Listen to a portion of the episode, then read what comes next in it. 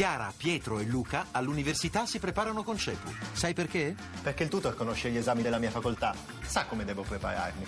Perché faccio anche verifiche e simulazioni d'esame. Perché non voglio arrivare all'esame con l'acqua alla gola. Capito?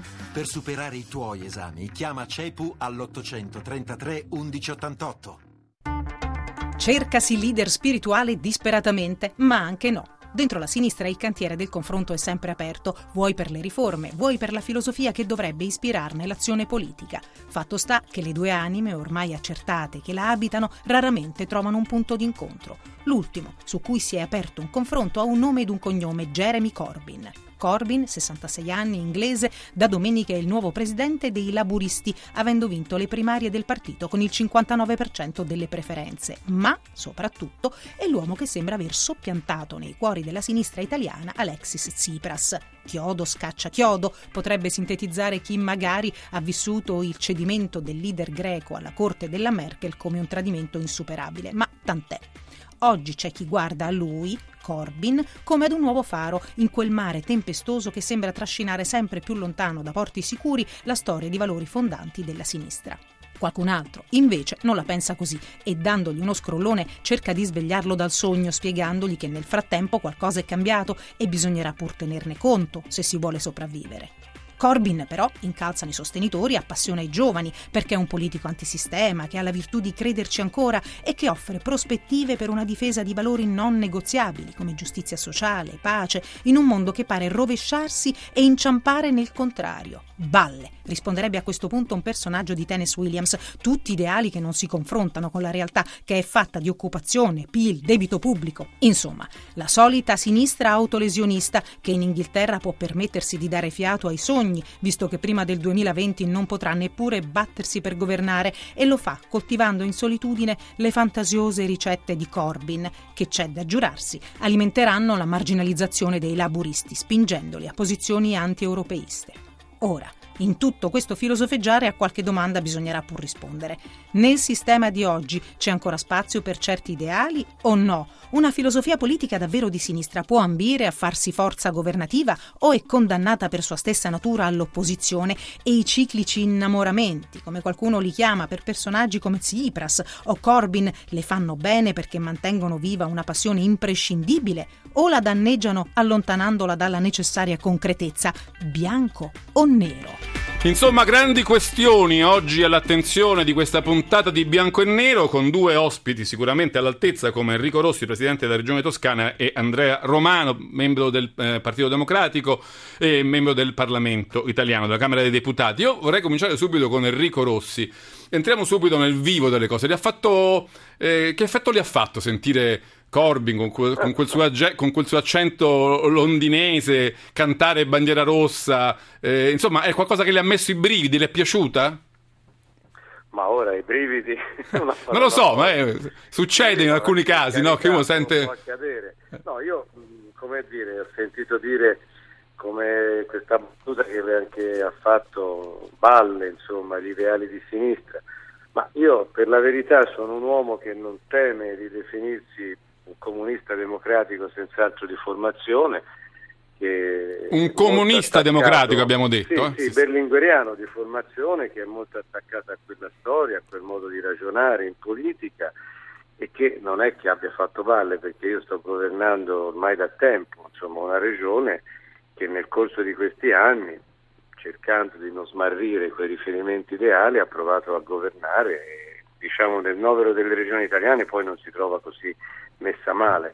E poi che dire, insomma, riflettiamo, la, la storia non si cancella, non si può rescindere un grande movimento che, che in Italia ha segnato profondamente insomma, il paese. Eh, diceva l'altro giorno Napolitano alla commemorazione di Zangheri che il PD non può smarrire nel suo DNA la storia del Partito Comunista e la storia del riformismo cattolico.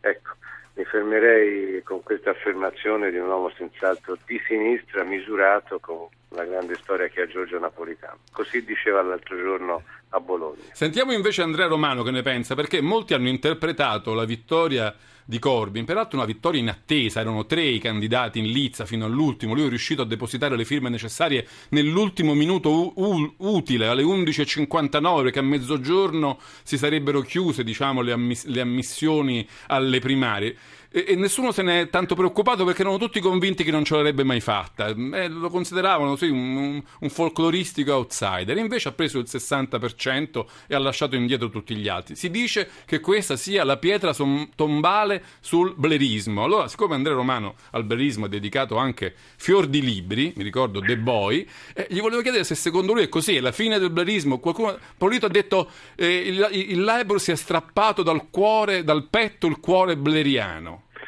Ma in realtà il blerismo era già finito molti anni fa, il blerismo è un fenomeno che ovviamente io considero positivamente che ha governato la Gran Bretagna per 15 anni cambiandola in profondità.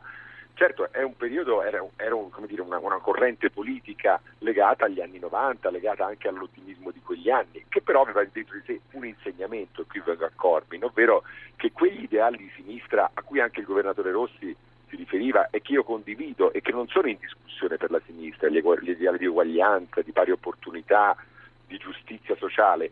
Il punto è come li trasformiamo in realtà, ovvero possiamo limitarci a sventolarli oppure proviamo a trasformarli in governo. Beh, Forse... qui devo dire che qui Rossi ha un vantaggio perché lui al governo ci sta, al governo di una regione. E condivido assolutamente quello che lei ha detto sulla regione toscana e sul suo governo. La Toscana non è certamente un esempio di una sinistra eh, dire, che rinuncia a governare la realtà e che si rifugia negli ideali. Ma infatti io vedo una grande differenza tra la sinistra rappresentata anche da Enrico Rossi, ma anche dal governo Renzi, e la sinistra di Corbyn. Perché la sinistra di Corbyn, che poi intendiamoci è molto britannica. Qualcuno ha detto che qui sarebbe stato come per eh, far vincere le, le primarie del PD a Gino Strada. No, diciamo, non, non, facciamo nomi, quello che l'ha detto l'ha detto, cioè, Gino Strada ha altri meriti, forse le sue visioni politiche per me sono discutibili, però è certamente un uomo che dire, non si è mai tirato indietro dalle cose complicate. Però per tornare a Corbyn, Corbyn è anche espressione di una tradizione molto britannica, molto legata, per esempio, io ho parlato di autolesionismo della sinistra britannica che c'è stato poi in, nella concretezza. Pensiamo agli anni Ottanta, anni che hanno visto molti cambiamenti nel mondo e anche nella politica britannica.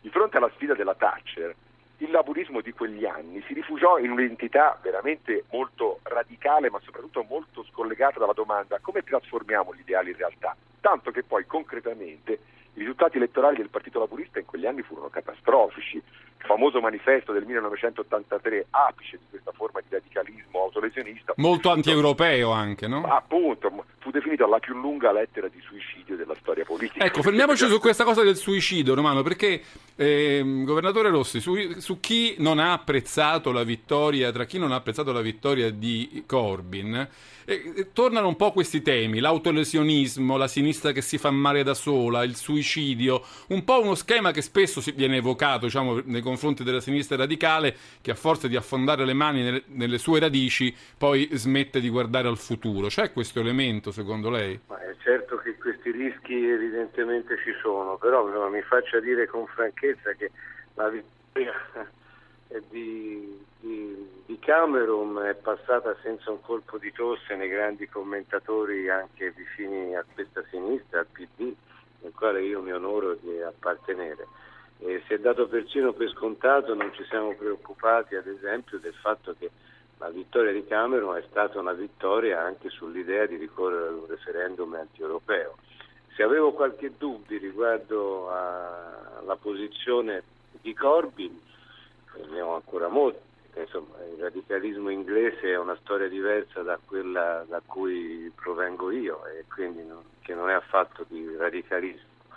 Corbyn oggi ha fatto un'uscita interessante che mi sembra un'uscita che tutta la sinistra europea, il Partito Democratico in primo luogo dovrebbe riprendere. Lui ha detto che nel referendum si schiera per l'adesione all'Unione Europea perché serve a creare posti di lavoro, a garantire investimenti, ad affrontare cambiamenti climatici, il terrorismo e i paradisi fiscali. Ora io penso che la sinistra va a un futuro contro il conservatorismo e contro il populismo solo se rilancia l'idea degli Stati Uniti d'Europa.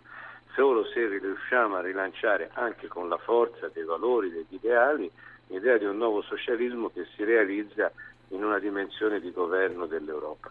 Corbyn su questo c'è, mi piacerebbe che anziché star lì a tirargli sassate eh, dicessimo avanti, questo è il terreno su cui anche noi ci collochiamo, facciamo insieme la battaglia per rilanciare un'Europa sociale, un'Europa inclusiva e soprattutto un'Europa unita. Ecco un grande ideale su cui si possono mobilitare anche giovani, lavoratori, la generazione Erasmus e sconfiggere questi neofascisti alla Salvini, questi signori che sono per rinazionalizzare le politiche, alzare muri e altro ancora. Questa sarebbe una sinistra forte che dobbiamo mettere in campo. Corbyn, non tutto di Corbyn condivido, ma intanto prendiamo spunto da, questo elemento che è decisivo e che ci contraddistingue dalla destra, dalla destra di Cameron. Ecco, prendiamo distante su questo punto. Il PD si schieri su questo punto con Corby anziché rimanere nell'incertezza e criticarlo troppo aspramente.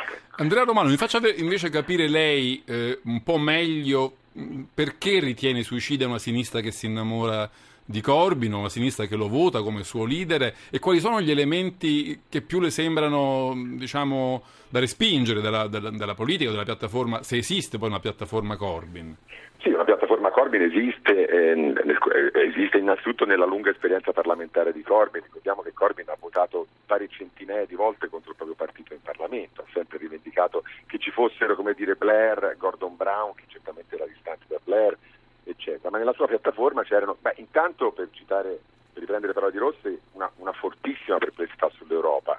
Eh, magari la posizione. Magari la sembra. Eh, che sembra rientrata, dice i Rossi. Ho letto, ho letto un'ansia, una eh, no, no. Sì, sarebbe certamente, sarebbe certamente una buona notizia anche perché in realtà l'anti-europeismo britannico è un fenomeno molto trasversale, attraversa certo, del Partito Laburista, certo. attraversa il Partito Conservatore, soprattutto ha diciamo, nel movimento UKIP suo, la sua espressione più forte. Quindi bene che se, se Corbyn si sposterà su posizioni europe, filo-europee, che non sono mai state le sue, perché Corbyn fino ad oggi è stato radicalmente anti-europeo, ma non su posizioni critiche dell'Europa come oggi, che sono posizioni molto solide e molto positive, ma invece su posizioni che hanno una loro tradizione britannica, in cui in fondo l'Europa è sempre stata vista come l'alfiere dell'economia capitalistica, anche ora non voglio prenderla molto lontana, però poi altri elementi per esempio sono un fortissimo auspicio di una ristatalizzazione delle politiche economiche. Addirittura Corbyn si è spinto a immaginare la rinazionalizzazione delle ferrovie che in Gran Bretagna poi sono gestite molto male. Comunque,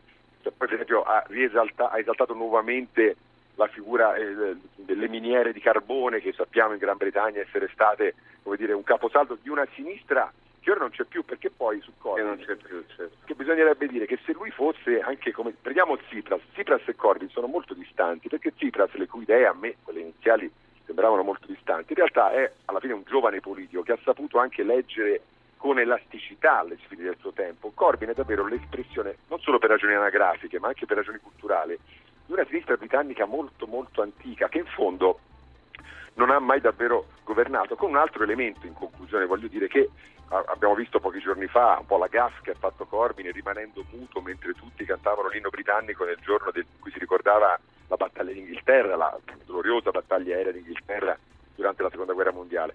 Anche questo suo tratto, diciamo, per la Gran Bretagna molto delicato di patriottismo debole, certo. in, un in un paese nel quale invece il patriottismo è quasi obbligatorio. Romano, la devo fermare perché sta per arrivare il GR regionale. Riprendiamo poi il filo da questo punto, qui a bianco e nero. Adesso va in onda il GR regionale. Poi torniamo a parlare della sinistra, del, partito, del Labour, delle novità che questo propone anche la sinistra europea, la sinistra italiana. 800 05 0578 per dirci anche voi, al termine di questa discussione con Andrea Romano e Enrico Rossi, che cosa ne pensate. GR regionale, poi tornate a bianco e nero.